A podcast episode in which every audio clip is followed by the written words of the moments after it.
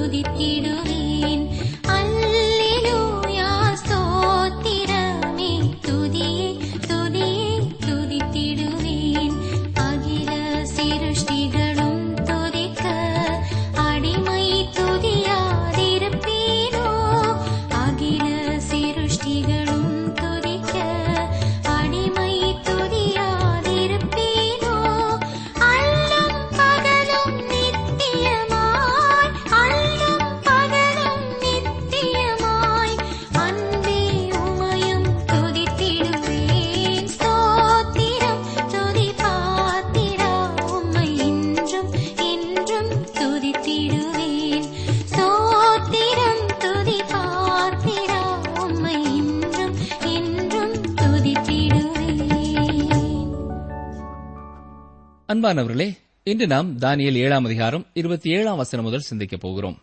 வாசிக்கிறேன் தானியல் ஏழு இருபத்தி ஏழு வானத்தின் கீழெங்கும் உள்ள ராஜ்யங்களின் ராஜரீகமும் ஆளுகையும் மகத்துவமும் உன்னதமானவருடைய பரிசுத்தவான்களாகிய ஜனங்களுக்கு கொடுக்கப்படும்.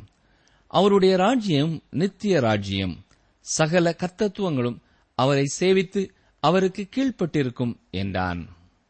முதலாவது ஆயிர வருட அரசாட்சியிலும் பின்னர் நித்தியமான ராஜ்யத்திலும் ஆளுகையை குறித்து சொல்லப்பட்டிருக்கிறது. வெளிப்படுத்தின விசேஷம் இருபதாம் அதிகாரத்திலேயும் இதை குறித்த குறிப்பை நீங்கள் பார்க்கலாம்.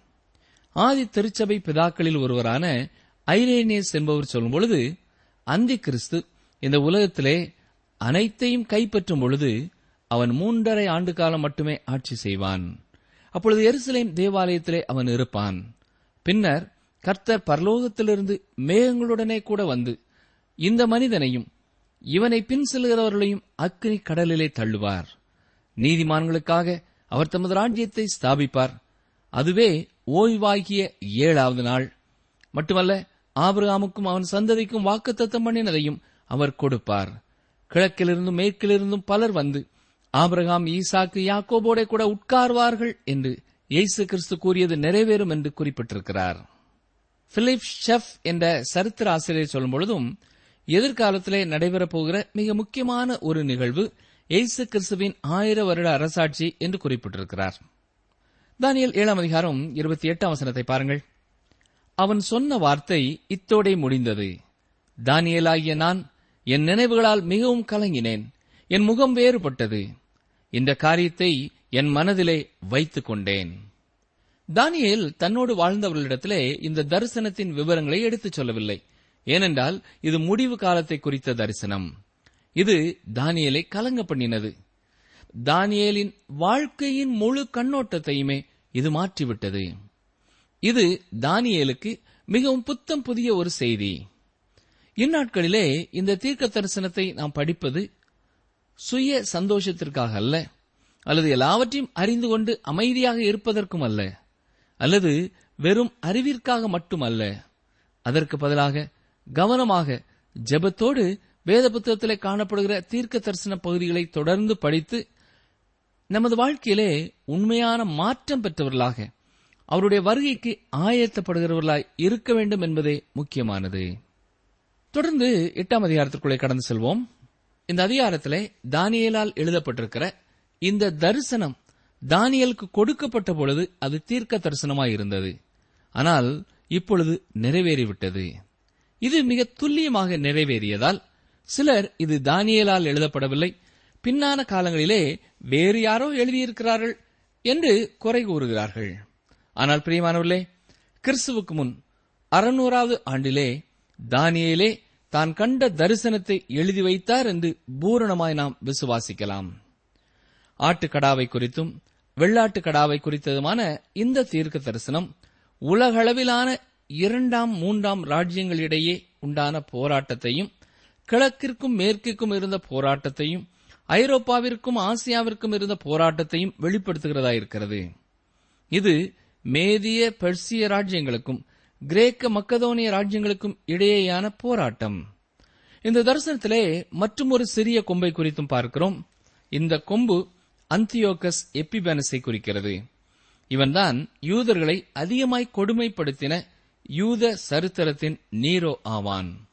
தானியல் இரண்டாம் அதிகாரம் நான்காம் வசனம் முதல் ஏழாம் அதிகாரம் இருபத்தி எட்டாம் வசனம் வரை உள்ள பகுதி அரமேயிக் மொழியிலே எழுதப்பட்டிருந்தது.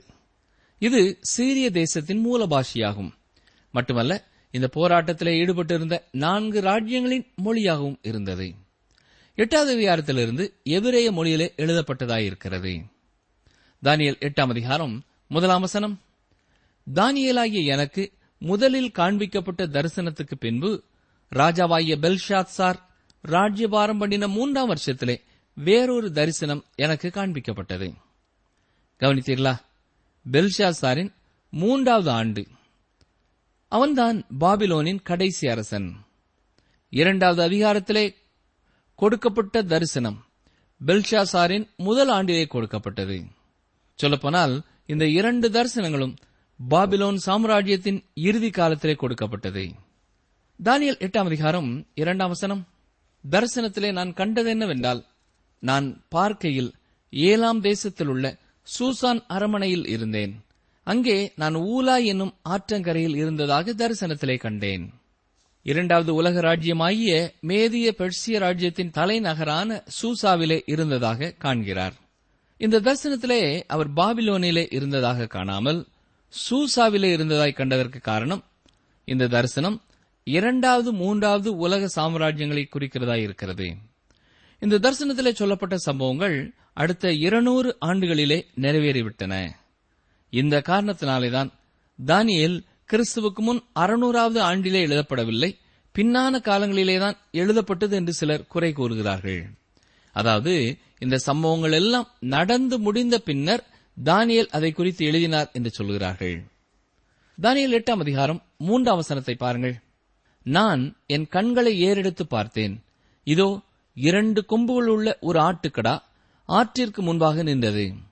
அதன் இரண்டு கொம்புகளும் உயர்ந்தவைகளாயிருந்தது ஆகிலும் அவைகளில் ஒன்று மற்றதை பார்க்கிலும் உயர்ந்திருந்தது. உயர்ந்த கொம்பு பிந்தி முளைத்தெழும்பிற்று. இருபதாவது வசனத்திலே நமக்கு விளக்கம் கொடுக்கப்பட்டிருக்கிறது போல இது மேதிய பெர்சிய ராஜ்யங்களை குறிக்கிறது. உயர்ந்த கொம்பு இரண்டாவது வந்தது.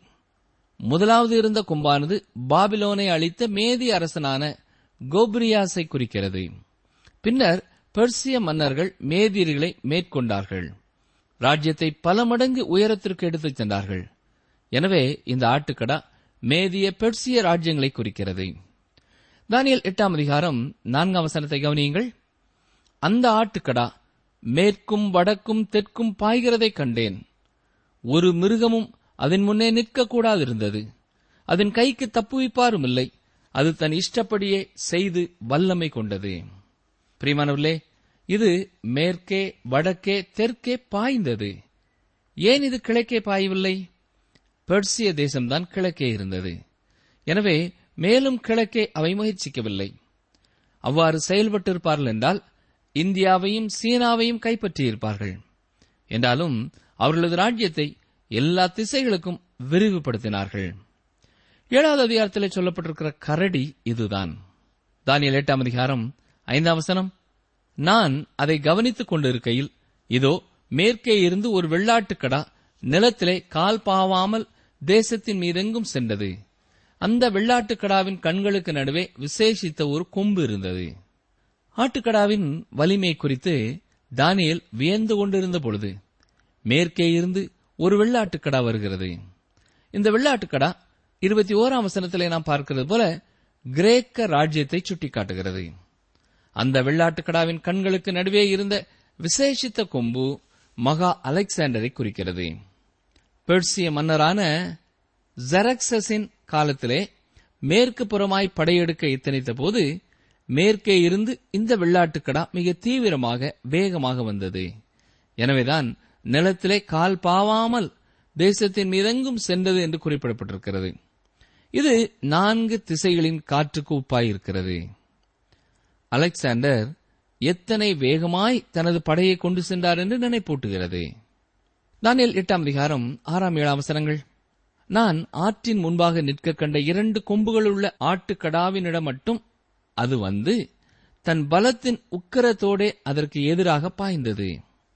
அது ஆட்டுக்கடாவின் கிட்ட சேர கண்டேன். அது ஆட்டுக்கடாவின் மேல் கோபம் கொண்டு அதை முட்டி அதன் இரண்டு கொம்புகளையும் முறித்து போட்டது. அதன் முன் நிற்க ஆட்டுக்கடாவுக்கு பலமில்லாமையால் வெள்ளாட்டுக்கடா அதை தரையிலே தள்ளி மிதித்து போட்டது. அதன் கைக்கு ஆட்டுக்கடாவை தப்புவிப்பார் இல்லை. பெர்சிய ராஜ்யத்தின் இறுதியான மாமன்னன் ஜரக்சஸ். ஐரோப்பாவிற்கு எதிராக அதாவது கிரேக்க தேசத்திற்கு எதிராக படையெடுக்க முயன்றான். மூன்று லட்சம் மக்களோடு கூட அவர்கள் குடும்பத்தோடு கூட புறப்பட்டு சென்றார்கள். கிரேக்கர்கள் திறமை வாய்ந்தவர்கள். அவனுக்கு எதிராக இவர்கள் புறப்பட்டு செல்லவில்லை. ஒரு சிறிய கணவாய் வழியாக அவன் நுழையும் நேரத்திலே அவனது பெரிய படை தீவிரமாய் கணவாயினுள்ளே நுழைய முடியாது என்பதை அறிந்து அங்கே காத்திருந்தார்கள். பெர்சிய வீரர்கள் பத்து வீரர்களுக்கு இணையாக கிரேக்க போர் வீரர்களிலே ஒருவன் நின்று போரிடக்கூடியவனாயிருந்தான் அத்தனை ஒழுங்கும் பயிற்சியும் இந்த கிரேக்க வீரர்களுக்கு இருந்தது. மட்டுமல்ல பெர்சிய அரசனின் முன்னூறு கப்பல்கள் மத்தியதரை கடலிலே உண்டான சூறாவளியினாலே சுருட்டப்பட்டது. எனவே கிழக்கு ராஜ்யம் மேற்கு நோக்கி செல்ல முயன்றது இதுவே கடைசியாகும். பிற்காலத்திலே முகமதிய அரசர்கள் ஸ்பெயின் தேசம் வரைக்கும் கைப்பற்ற முயன்றார்கள். ஆனால் சார்லஸ் மர்டேல் என்பவரால் முறியடிக்கப்பட்டார்கள். மட்டுமல்ல துருக்கிய மன்னர்களும் கிழக்கு நோக்கி செல்ல முயன்றார்கள். ஆனால் தோல்வி கண்டார்கள். இப்பொழுது மேற்கே ஒரு திறமையான சேனை தலைவன் எழும்புகிறான். அவன்தான் மகா அலெக்சாண்டர். மகா அலெக்சாண்டர் மறிக்கும் பொழுது அவனுக்கு வயது முப்பத்தி இரண்டு தான். திறமையான யுத்த புருஷன். எந்த சேனை தலைவர்களையும் விட மிக துரிதமாக தனது படையை நடத்தி செல்லக்கூடியவன்.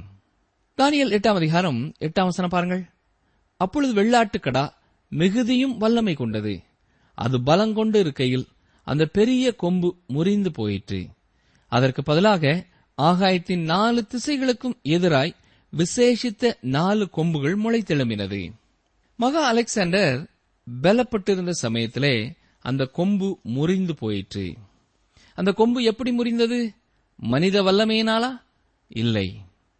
மகா அலெக்சாண்டர் பதவிக்கு வந்த பொழுது அன்றைய முழு உலகமும் அவனது காலடியின் கீழே இருந்தது. அவன் கைப்பற்ற வேறு தேசங்கள் இல்லையே என்று உட்கார்ந்து அழுதான் என்று அவனை குறித்து ஒரு குறிப்பு கூறுகிறது. அறியப்பட்டிருந்த தேசங்கள் அனைத்தையும் ஆண்டு கொள்கிறவனாயிருந்தான் இந்த மிகப்பெரிய திட்டங்களின் மத்தியிலே மகா அலெக்சாண்டர் குடிப்பழக்கத்திற்கு அடிமைப்பட்டிருந்தான். இரவு முழுவதும் குடித்துக் கொண்டிருந்த அவனுக்கு வந்தது ஒரு காய்ச்சல். இறுதியாக கிறிஸ்துவுக்கு முன் முன்னூற்று இருபத்தி மூன்றாம் ஆண்டிலே பாபிலோனிலே மறித்தான் அப்பொழுது அவனுக்கு வயது முப்பத்தி இரண்டு மட்டுமே. எனவேதான் அவனை குறித்து சொல்லும் பொழுது அது பலங்கொண்டிருக்கையிலே அந்த பெரிய கொம்பு முறிந்து போயிற்று என்று சொல்லப்பட்டிருக்கிறது.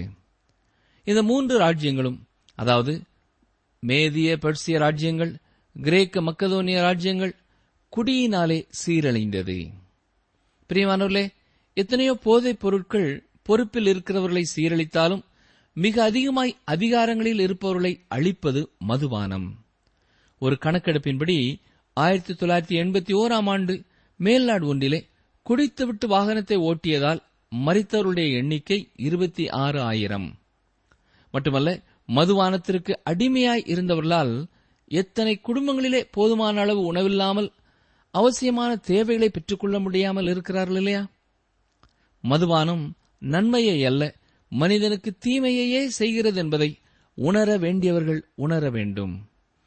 மனிதன் அறிவில் வளர்ந்து விட்டான் என்று பலர் பெருமை பாராட்டலாம். ஆனால் உண்மையில் அவன் வளரவில்லை என்பதை இந்த கலாச்சாரமே வெளிப்படுத்துகிறது.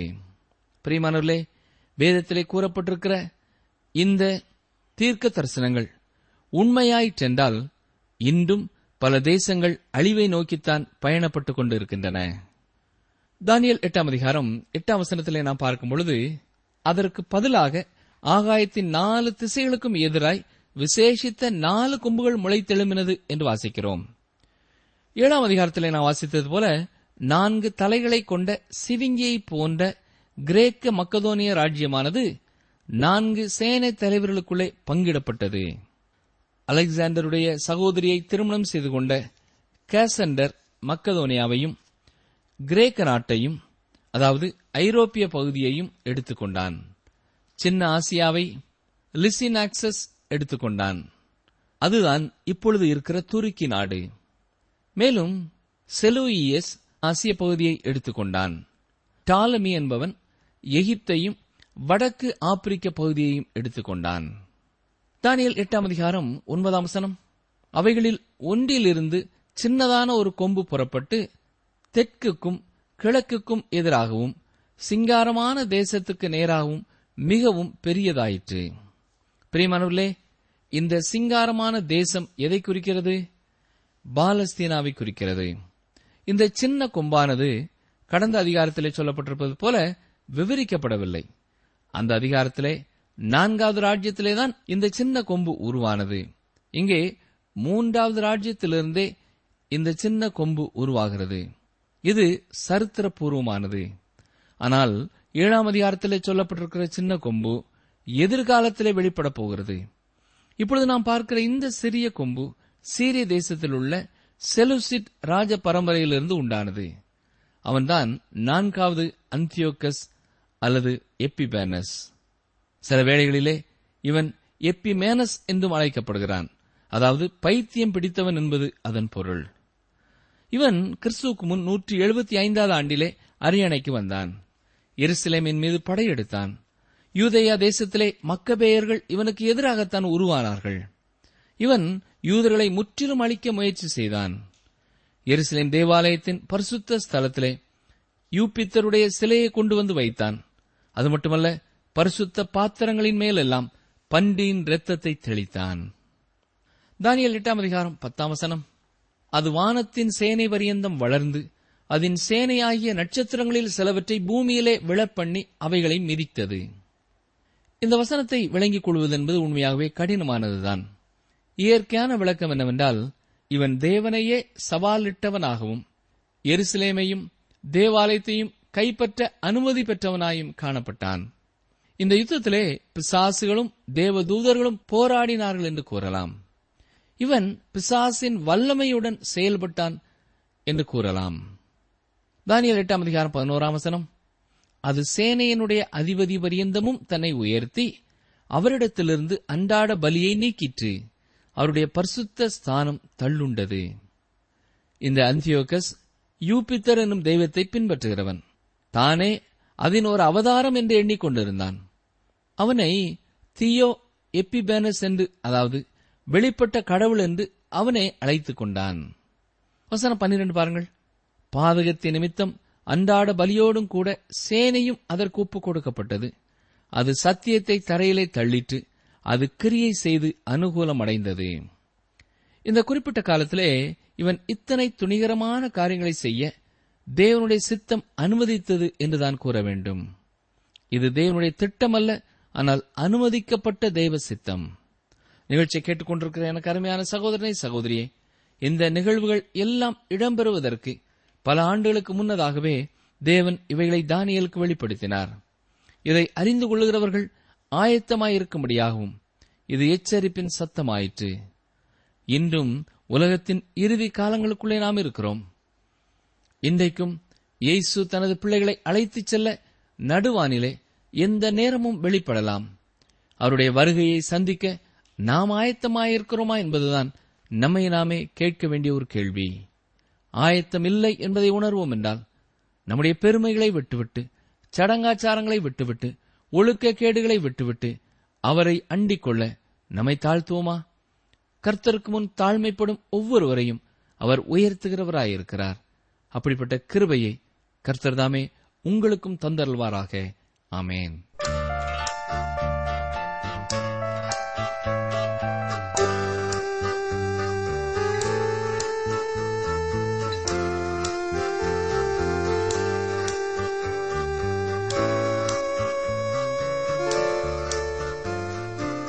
படைக்கின்றேன்.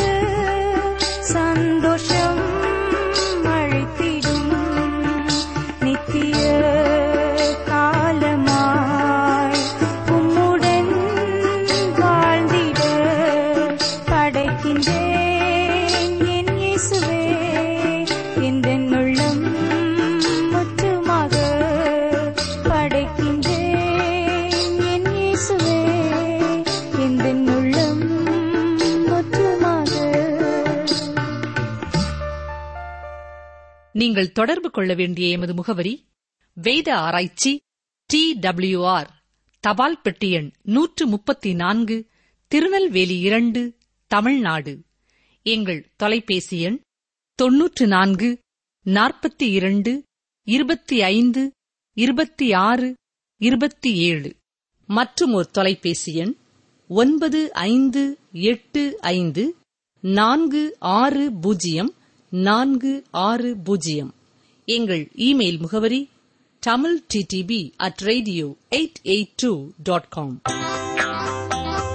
உங்கள் தேவனாகிய கர்த்தர் உங்களுக்கு சொன்னபடி அவர் தாமே உங்களுக்காக யுத்தம் பண்ணுகிறார். யோசுவா இருபத்தி மூன்று பத்து. உங்கள் தேவனாகிய கர்த்தர் உங்களுக்கு சொன்னபடி அவர் தாமே உங்களுக்காக யுத்தம் பண்ணுகிறார். யோசுவா இருபத்தி மூன்று பத்து.